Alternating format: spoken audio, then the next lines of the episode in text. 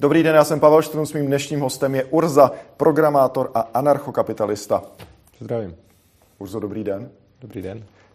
Vy tvrdíte, že stát je legalizovaná mafie? Víceméně ano. Proč? No, protože se tak chová. Sice, řekněme, ne tak drsně, jako to dělají mafie, ale ten etický princip je stejný. Funguje na tom principu, že vybírá od lidí peníze, ať s tím souhlasí nebo ne. A ti, kdo zaplatit nechtějí a nesouhlasí, tak jsou k tomu násilím donuceni, což je vlastně princip výpalného. Akorát, když je to nelegální, tak se tomu říká výpalné, a když je to legalizované, tak se tomu říká daně. Ale ten princip je vlastně stejný z etického hlediska. Byť jsou tam technické rozdíly, například v tom, co se stane, když nezaplatíte, tak mafie s váma zdaleka nemá takovou trpělivost, zatímco stát má větší, ale nakonec proti vám bude použito fyzické násilí. Vzpomínám si na takové pořekadlo, že jenom dvě věci na světě jsou jisté, a to je smrt a daně, respektive jejich povinnost platit. Tím se dostávám k tomu, že to je jeden z, řekněme, z podstaty fungování, nebo ano, tak fungování státu, tak, jak ho známe. Co vám stát udělal špatného, že tohle zpochybňujete, nebo tohle odmítáte? No, já neodmítám to, že se to děje. Já samozřejmě vidím, že se to děje a žiju v tom taky. Jenom odmítám, že je to eticky v pořádku. Já to označuji za nemorální, a to přesně z toho důvodu, že prostě asi se všichni shodneme na tom, že není v pořádku, když jeden člověk přijde k druhému a řekne zaplať mi, nebo tě někam zavřu, nebo tě zmátím, nebo něco takového.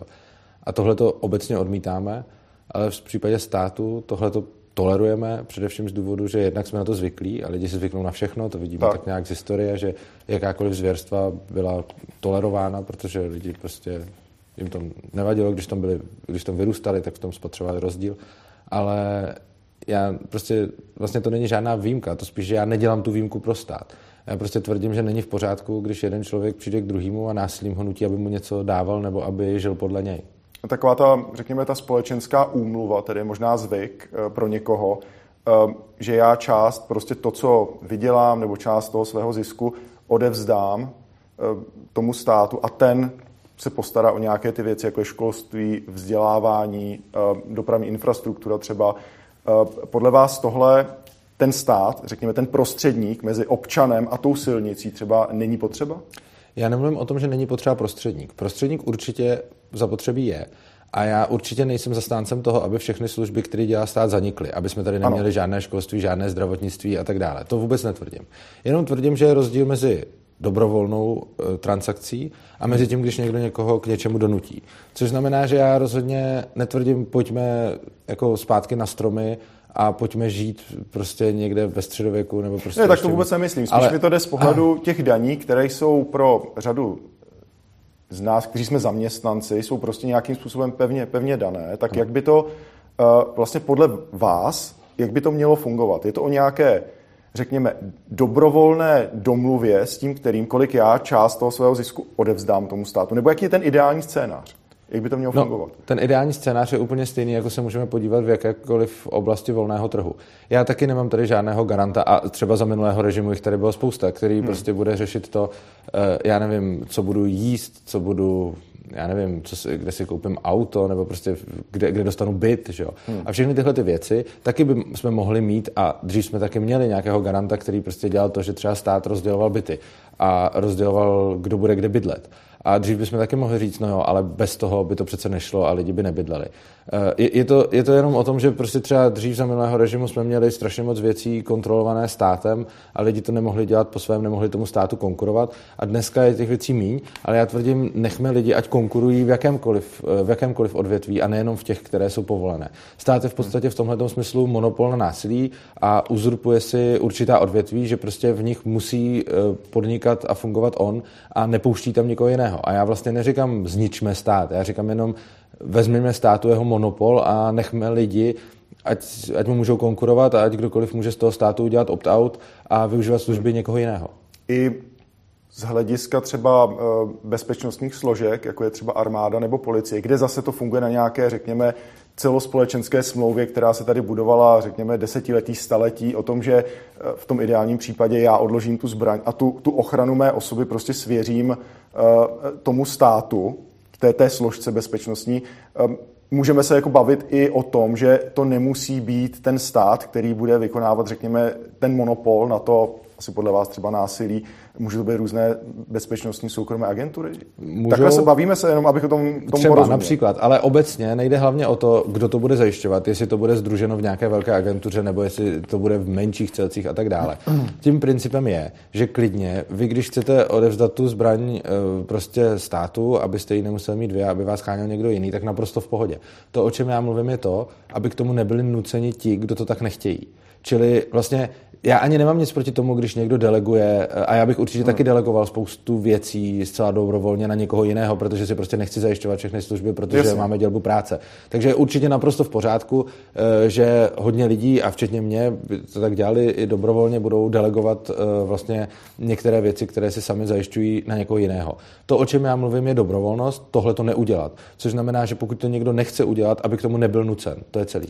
Aby prostě mohl říct, nechci platit daně, aby měl to právo, když to hodně zjednoduším, aby mohl přijít na finanční úřad a nebudu platit daně, protože já od toho státu nepotřebuji to a to a to. Nebo mě jde jenom čistě v reálu, jak by tohle člověk, který třeba sympatizuje s vašimi myšlenkami, jakým způsobem by tohle měl naplňovat? Já si myslím, že momentální legislativa nás nutí ty daně prostě platit. Ale rozhodně si myslím, že by bylo dobrý, kdyby jsme se mohli z těch jednotlivých služeb vyvazovat. Což znamená například, aby zdravotní pojištění nebylo povinný. Nebo abych nemusel nutně platit na školství, a když bych třeba já chtěl pro své děti školy, kterými neposkytuje štát, ale nějaký jiný, abych tomu nebyl nucen a abych mohl svým dětem zajistit prostě vzdělání tak, jak já uznám za vhodný, ne tak, jak uzná za vhodné stát. A samozřejmě bych potom platil o to nižší daně poměrově o to školství třeba. Jo, to byly tyhle dva příklady, ale samozřejmě bych si představoval, že by tenhle ten opt-out mohl být vlastně z čehokoliv a víceméně by to fungovalo tak, že když někdo nechce využívat nějakou službu, tak se s ní prostě vyváže a řekne, tuhle tu službu já od státu využívat nebudu a potom za ní nebude muset platit. Tohle to je... Rozumím, ale, nebo ne, tam není žádné, ale cítím trochu, řekněme, vaši nedůvěru ve stát, ve smyslu školství, když to posunu dál, nějaké osnovy. Je to prostě čistě nedůvěra, nebo odkud pramení ta vaše myšlenka? Je to nedůvěra vůči státu, že určitý segment prostě nevykonává dobře, anebo vás prostě žere, když to řeknu lidově, to, co jako nás všechny, že mnohdy ten stát prostě nevykonává s těmi našimi, to, co odevzdáme na daních, to, co by měl. Prostě, když se podíváme na D1, která se bude rekonstruovat 20 let, možná to jako nikdy neskončí, tak z čeho to plyne?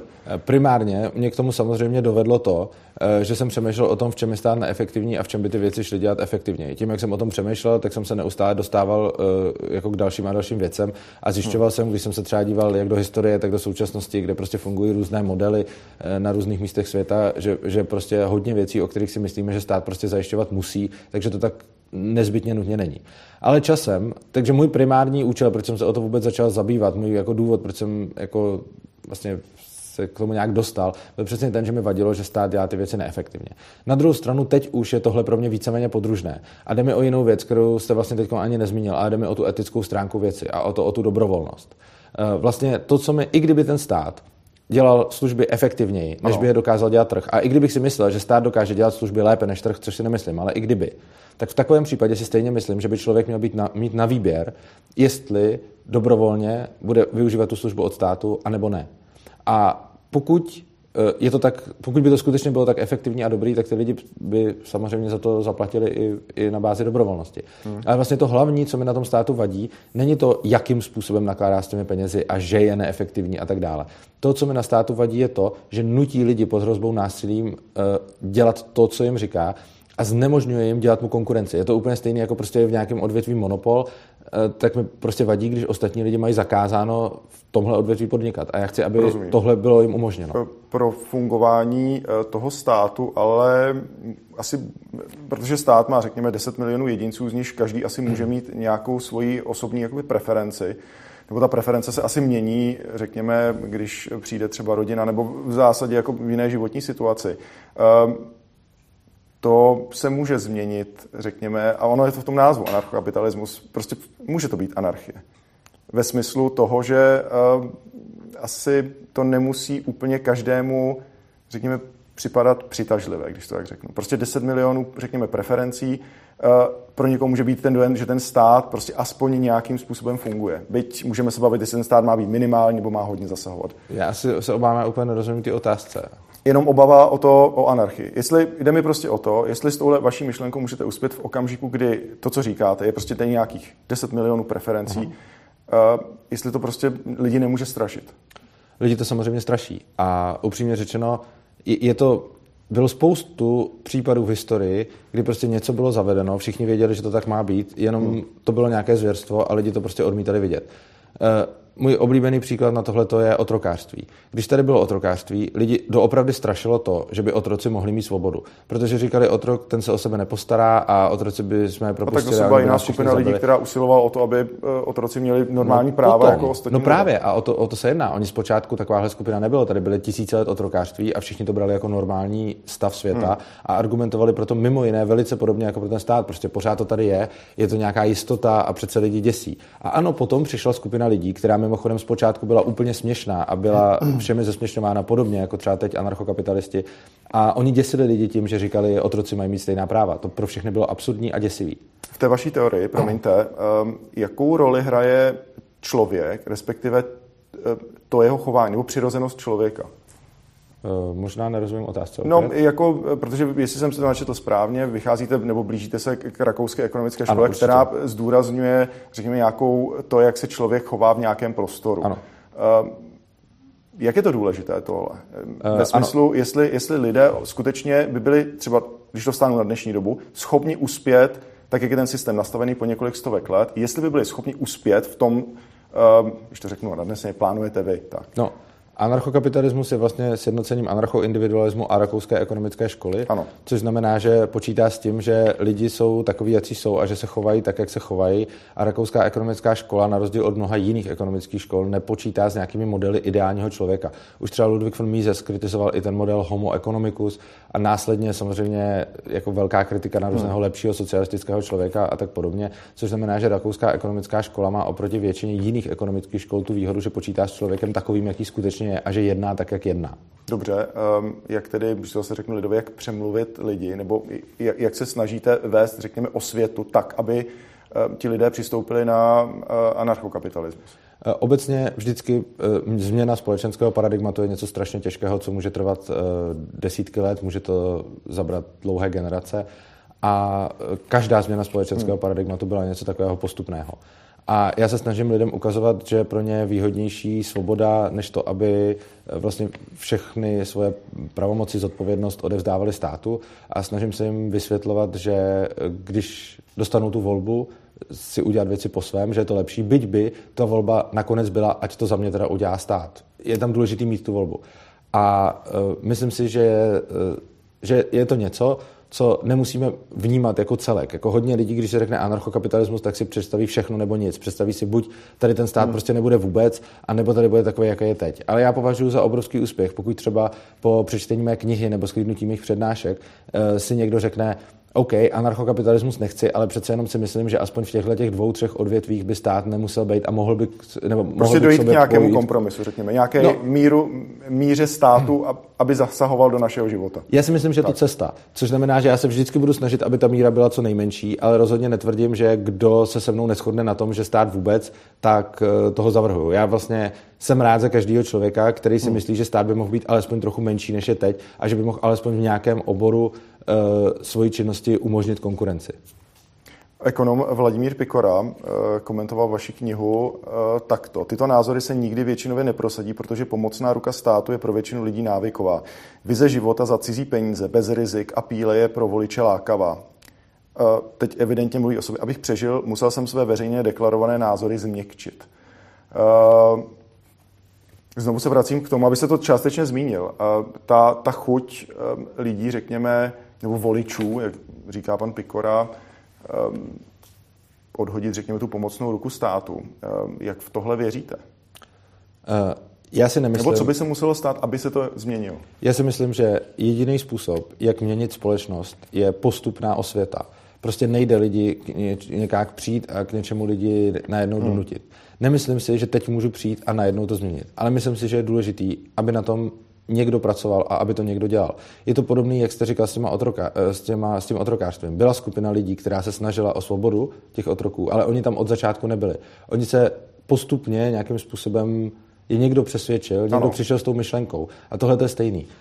Já osobně si nemyslím, že se dožiju toho, že by tady najednou přestal být stát. Ale věřím tomu, že já a další lidi, kteří dělají to, co já, například přesvědčíme nějakou hrstku nebo víc lidí o tom, že to dává nějaký smysl a dostane se to do povědomí společnosti. A časem tihleti lidi, řekněme to hnutí, bude nějakým způsobem sílit a přesvědčovat další o tom, že tohle to dává smysl. Takže ne revoluce, ne určitě nějakého bodu nula. Ne, revoluce je navíc úplně špatná cesta i z toho důvodu, že vy můžete revolucí vnutit lidem skoro cokoliv, ale nemůžete jim revolucí násilím vnutit svobodu. Prostě já, když bych teď, i kdybych uchopil teď moc a řekl bych, tady bude anarchokapitalismus, tak co můžu udělat? Donutit lidi, aby zrušili stát, ale potom já budu ten stát, protože jim budu nutit, co mají dělat. Prostě nedává vůbec smysl nějakým způsobem revolučně se snažit dosáhnout toho, aby lidi měli svobodu. Ke svobodě si musí dojít a je potřeba změnit to paradigma a ty lidi postupně přesvědčovat, což je pravděpodobně proces na generace. To postupné přesvědčování. Zkuste mi načrtnout, jak by to mohlo vypadat, když dám teď 2 příklady, kdy myslím, že to je ve Skandinávii, ve Švédsku, kdy část svých daní můžete delegovat na, řekněme, sektor, který vám je nejsympatičtější. Na druhou stranu úplně přes oceán, třeba v Texasu, není, řekněme, daň z příjmu, protože vy prostě evidentně potom utrácíte víc a tam státu se to možná jakoby vyplatí. Je nějaký systém, je nějaký krok, který by, řekněme, nalákal právě, řekněme, voliče k tomu malému krůčku? Já rozhodně nejsem politik a nemám zájem lákat voliče. Což znamená, dobře, tak teď jsem přistoupil na takovou, řekněme, tu populistickou, co slibovat voličům, ale jestli třeba by to zrušení části ministerstev, mimochodem o tom mluví třeba Vladimír Pikora, prostě o tom, že polovina ministerstev by nemusela díky tomu fungovat, tak jenom chápu, že nechcete, pochopil jsem do politik, ale kdybyste měl dát, řekněme, nějaký takový ten slogan, ten headline, čeho by se lidé mohli chytnout, co by to bylo? Upřímně, já nejsem moc dobrý marketér na to, abych vymýšlel slogany a headliny, ale pokud se bavíme o tom prvním kroku, tak to, co třeba mně připadá nejzásadnější, i proto jsem třeba členem iniciativy Svoboda učení, která se zabývá svobodou ve vzdělávání, a mně přijde strašně zásadní, aby stát neměl monopol na vzdělávání. Na osnovy, tak jak je známe. No, takhle, já nemám nic proti tomu, aby ve státních školách byly státní osnovy, klidně ať tam jsou. To, proti čemu mám, je, že každej, ať chce nebo nechce, a ať svoje dítě chce vzdělávat a ať je toho schopen nebo není, tak prostě musí nějakým způsobem to dítě přihlásit do toho státního systému, kde s ním musí být pracováno podle vůle státu a úředníků.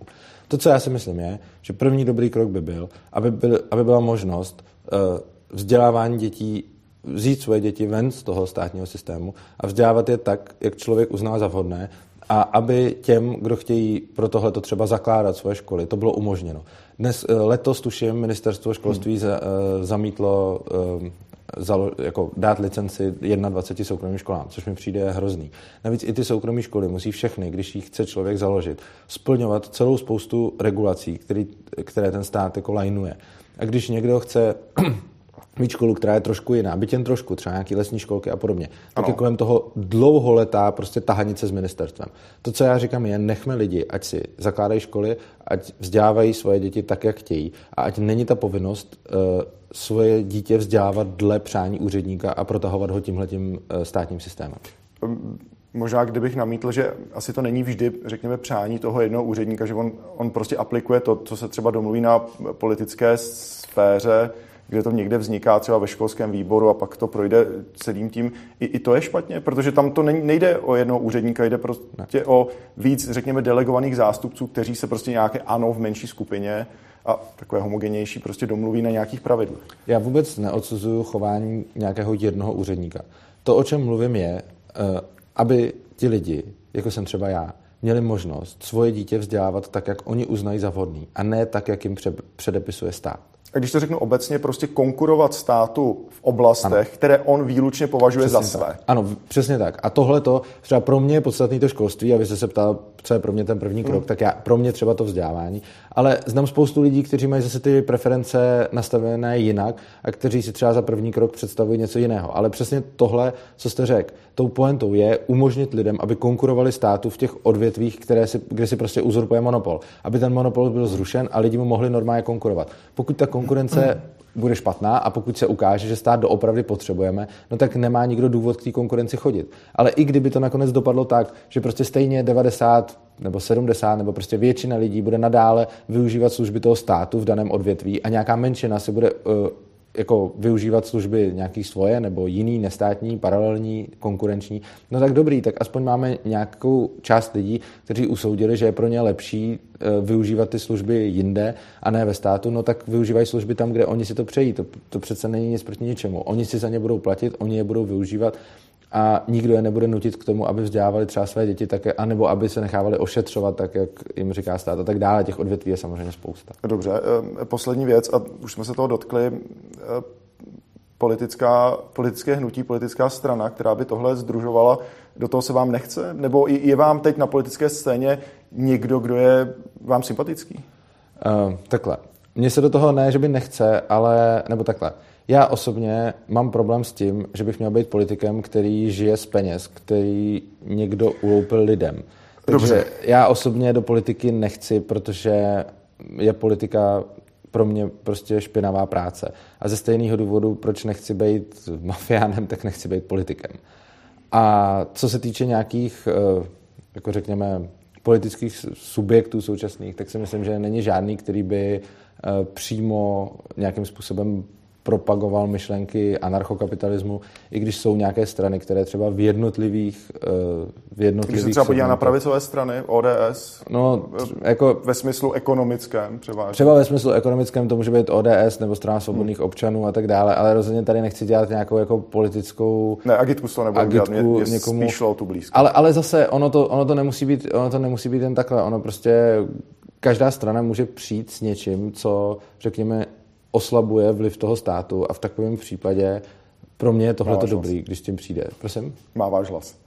Nebo můj hlas asi takhle jenom za jednu věc mít nebude, protože bohužel se obávám, že většina stran moc toho státu zvětšuje, než že by zmenšovala. Ale já rozhodně ani se nechci stylizovat do toho, že bych... Já se ani nepovažuji jako za pravičáka nebo tak, nenazývám se tak. Protože si myslím, že jako cílem je zmenšit ten stát ve všech oblastech a nejenom v některých. Urzo, děkuji vám za rozhovor. Děkuji za pozvání.